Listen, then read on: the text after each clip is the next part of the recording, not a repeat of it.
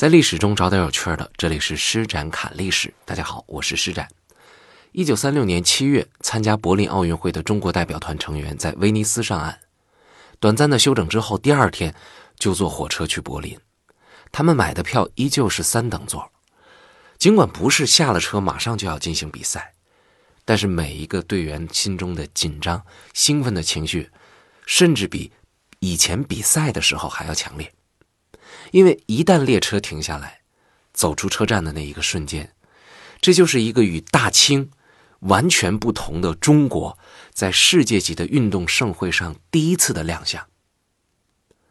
为了这一刻，不只是足球队，整个运动员的代表团的成员，还在国内的时候就已经着手准备了。中华全国体育协进会定制了统一的队服，首先是西式的藏青法兰绒大衣。中式的草编礼帽，然后男团员统一穿白衬衫、黑领带、白裤子、黑皮鞋；女团员呢都是白色的旗袍、棕色的平跟皮鞋。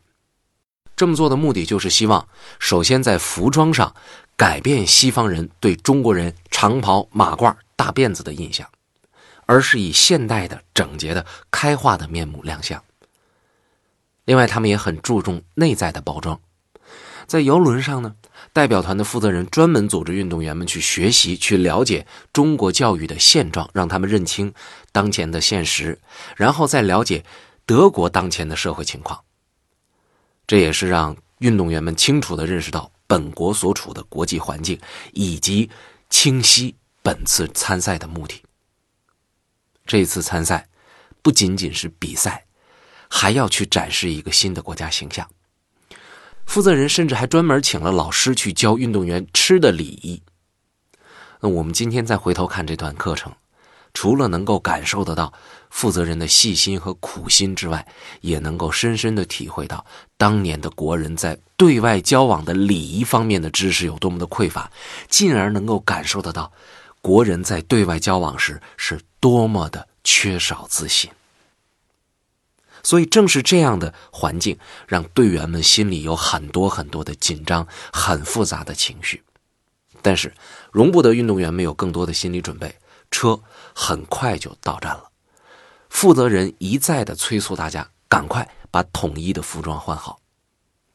可能没有人能够记得清楚当时自己是怎么下的火车，怎么走出站台的。大多数代表团的成员都是第一次到达柏林。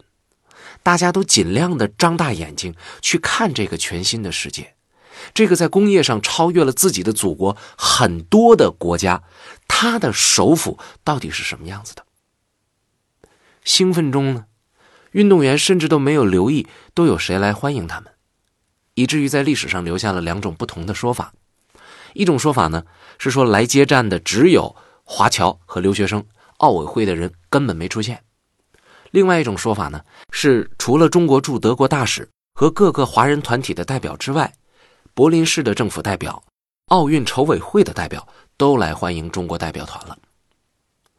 而即使我们今天从留存下来的照片当中，其实也根本看不出哪一种说法更接近事实，所以我还是要请各位听友们自行看照片判断。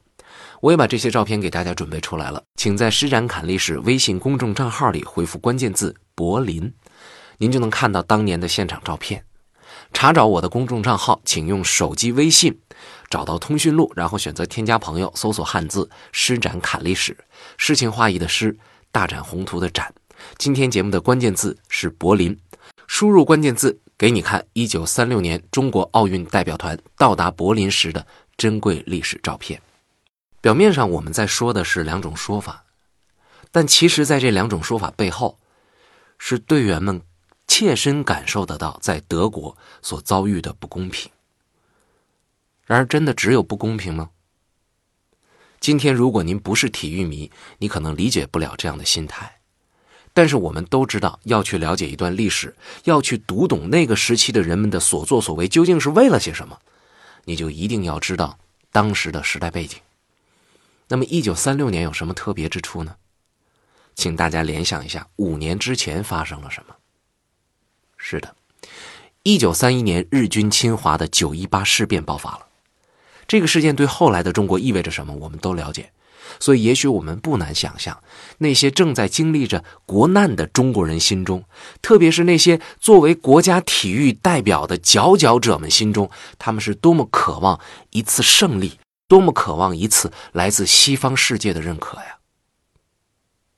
所以在他们的眼中，这一次奥运会是真真正正的没有硝烟的战场。尽管他们不能够拿起枪来和日军进行战斗。但他们仍然在用自己的方式，为国家争取哪怕一点点的荣耀。而且还有很重要的一点就是，日本队也参加了这届奥运会。其实我在节目当中不想说什么“仇人相见，分外眼红”的话，这好像是有点违背体育精神。但是无论是你是我，还是当时的中国队的队员，都阻止不了别人的眼光，也阻止不了别人对你的品评。在西方世界眼中呢，当时同样是来自于亚洲的参赛国家，中国队和日本队之间被他们拿来相比较是再自然不过的事儿了。而日本队本来就有一个国力优势，有一个经验优势，它有着背景坚固、宣传周到的表现。那么中国队呢，确实有很多的不足之处。因为不只是在这一届奥运会，在当时所有的体育赛事里边，甚至是各类的国际性事务里边，靠的都是那几个人的努力和奔走。而那几个人又能做得了什么工作呢？国家整体实力弱，你又有什么办法呢？而且当时的中国政府，并没有特别特别重视这类的体育活动。后来曾经有学者统计过啊，在那个时期的体育比赛活动，只在南京国民政府前十年是比较活跃的。一九四九年以前，田径和游泳共五十一项最高成绩当中，除了十七项产生于一九四八年，一项产生于一九三一年以外，剩余的三十三项都是在一九三三年之后的四年里创造的。而后来的第七届全运会的成绩有三分之二低于抗日战争以前。所以，从国家支持角度来看，中国队远逊于日本队；从国难当头、匹夫有责的角度来看，队员们的心情要远比日本队复杂的多。所以，今天我们如果了解了那个时代的背景，是不是就会对中国队渴望认同、渴望胜利的心态有了更多的体会呢？所以在这样的心境之下，队员们。感受得到自己国的待遇和别国待遇有区别，从而在心里边萌生出一种反抗、一种不满，这难道不是理所应当的事情吗？所以，对于欢迎仪式的技术、技艺有争议，也自然而然的会出现的。当然，今天我们说有争议的不只是欢迎仪式，组委会提供的训练场地也不让队员们满意。当年的足球队员孙锦顺曾经有过这样的一段回忆，他说：“德国人连练习场地都没给我们安排，我们只能找一些狭小的地方进行一些练习活动，甚至包括连住宿的场所，中国队的成员也没有得到妥善的安排。奥运村居然不允许女选手居住，所以那几名女选手呢，只能找另设的女子宿舍寄宿。”随团而来的国术表演队的男队员也住不到奥运村里边，他们只能寄宿在军营里。真真正正居住在奥运村的职员和选手只有八十五人，这些都给中国队的代表团成员带来了很大的心理触动。船上，他们就学到了，我们国家原来和德国差了那么远。但是他们也没想到，居然在表现上，在接待方式上，自己国家和别的国家，中国人和外国人，在被接待的时候有这么大的差距。那么大家当时的想法就是：我们憋着一口气，在比赛的时候，我们好好表现，好不好？不管别人怎么对待我们，我们在比赛的时候拿出一个样子来，证明我们不是东亚病夫，行不行？大家都憋着这个信儿。都有这个心劲儿，蒸包子吗？不蒸馒头，我们争口气啊。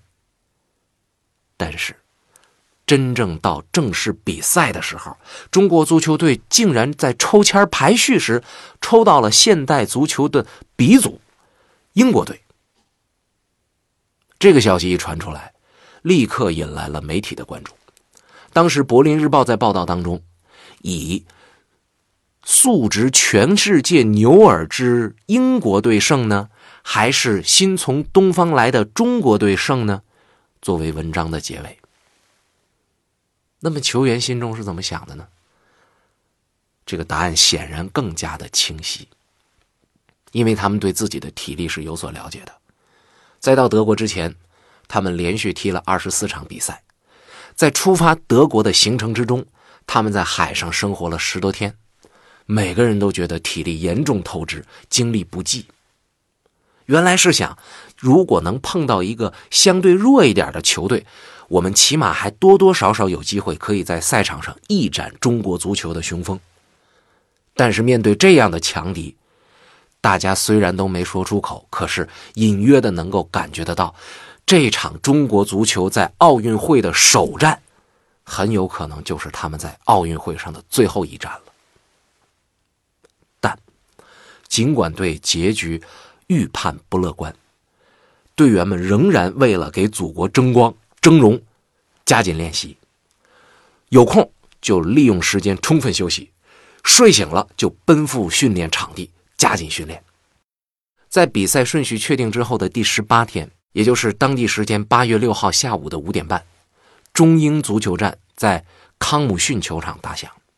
观战的有中国政府代表戴季陶、驻德大使程天放、留欧学生以及侨胞代表，大概有五六百人，还有慕名而来的万余名各国的球迷。上半场比赛双方势均力敌，以零比零结束。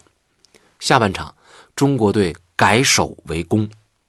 打出了几次威胁性的射门，但是终究没能够敌得过英国队。下半场十三分钟的时候，英国队利用中国队体力下降的空当攻入一球。十分钟之后又再入一球。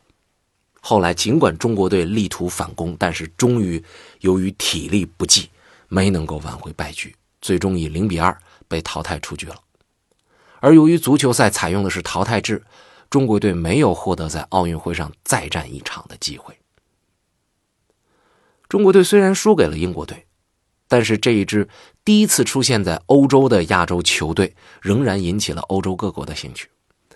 在比赛之后，许多国家致电奥组委，要求转达希望中国队可以到自己的国家和当地的球队做友谊赛的邀请。面对这个邀请，中国队会做出怎样的选择呢？其实我们可以想象到的是，队员们此时此刻的体力仍然没有恢复。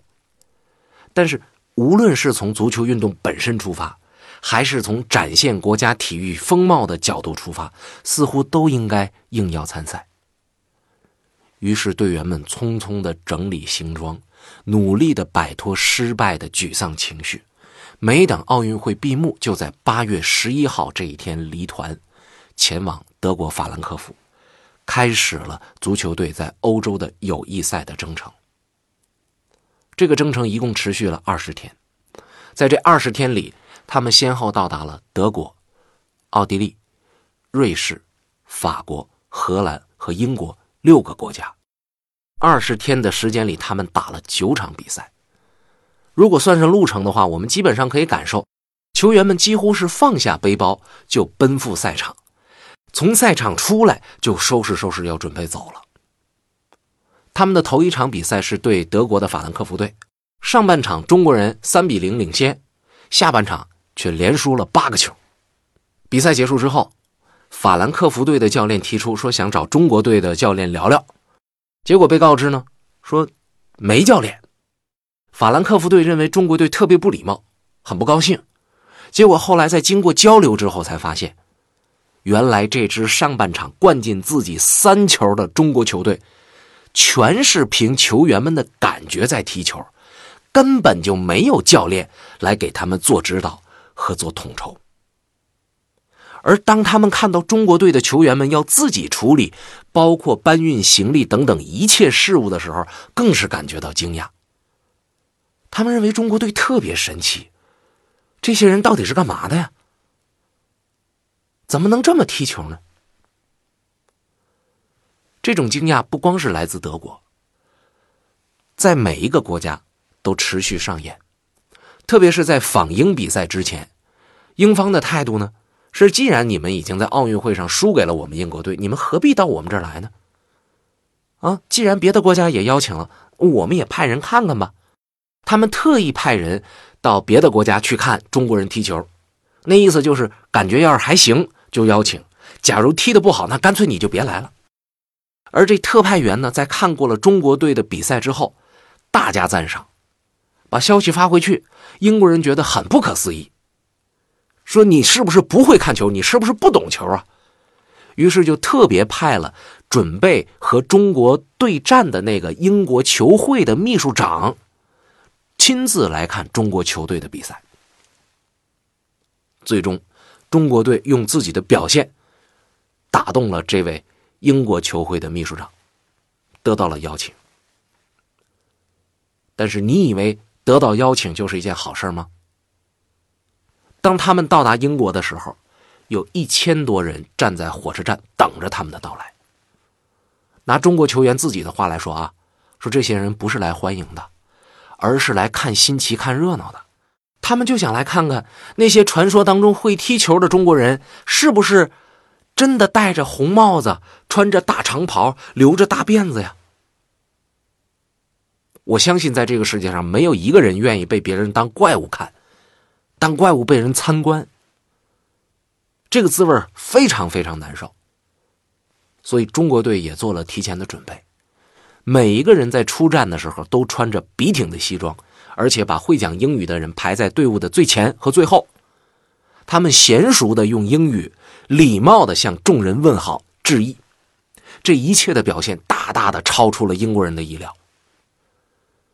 在和英国的第一场比赛当中，中国队二比二踢平了拥有四名英国职业球队队员的英国业余足球冠军队伊士林顿队。比赛结束之后呢，英国报纸评论说，中国队踢得很出色，前锋线很强，特别是十四号球员踢得很好，完全是英国式踢法。我们英国过去有一句话叫 “China Man”。看了他们的几场比赛，今后我们不要再讲这句话了。报纸拿到手里，中国队球员开始不明白这句话什么意思，直到当地人给他们解释说：“说在我们英国，China Man 这句话的意思就是指那些做事做得很差、做事做不行、做事做不好的人。”那么今天我们稍微懂点英语的人都知道，这句英文的中文直译就是“中国人”。China Man，历史读到这儿啊，我其实真的很难想象，当时的足球队员们在听到这种解释的时候的心情。他是应该觉得自己为国争光了而高兴，还是应该觉得英国人对中国人有如此深的偏见而感觉到悲伤？二十天的时间，他们踢了九场比赛，一胜一平六负。这个成绩当然和他们到柏林之前在南洋一带的那个煊赫的战绩无法相比。甚至说，他们为国争了光，这在当年都可能很难让那个时期的国人们认同。后来，这些奥运选手们回国之后，也的确遭遇到了很多的非议。但是今天我们在看这段历史的时候，我们知道。这些球员们真的是在用自己的全部热情、全部力量、他们的全部能力来完成这一场又一场的中国队对欧洲足球队的球赛。因为大家知道，这不光是一场球赛，这是中国对外的形象战。这种情怀在人们心底深深的埋藏，而在中国的国内。后来也正是因为千千万万有这样情怀的、有这样骨气的中国人，不懈的努力，才在一九三几年那样的艰苦岁月当中坚持下来，让今天我们这些后辈不至于再去用我们的身体、用我们的头脑去承受那样的苦难。还有一点需要大家注意的是，柏林奥运会是在八月一号到八月十六号举行的，而在八月十号，在奥运健儿们还在赛场上奋斗的时候，在国内，在中华大地上，有一群人决定放弃中国工农红军的称号，连蒋抗日，共同为民族的明天战斗。如果你喜欢我的节目，喜欢我的声音，想要得到更多，欢迎添加“施展侃历史”微信公众账号，请手机微信添加朋友，输入汉字“诗展侃历史”，诗情画意的诗，大展宏图的展，调侃的侃，以史为镜的历，日历的史，让我们保持着联系，我在这儿等你。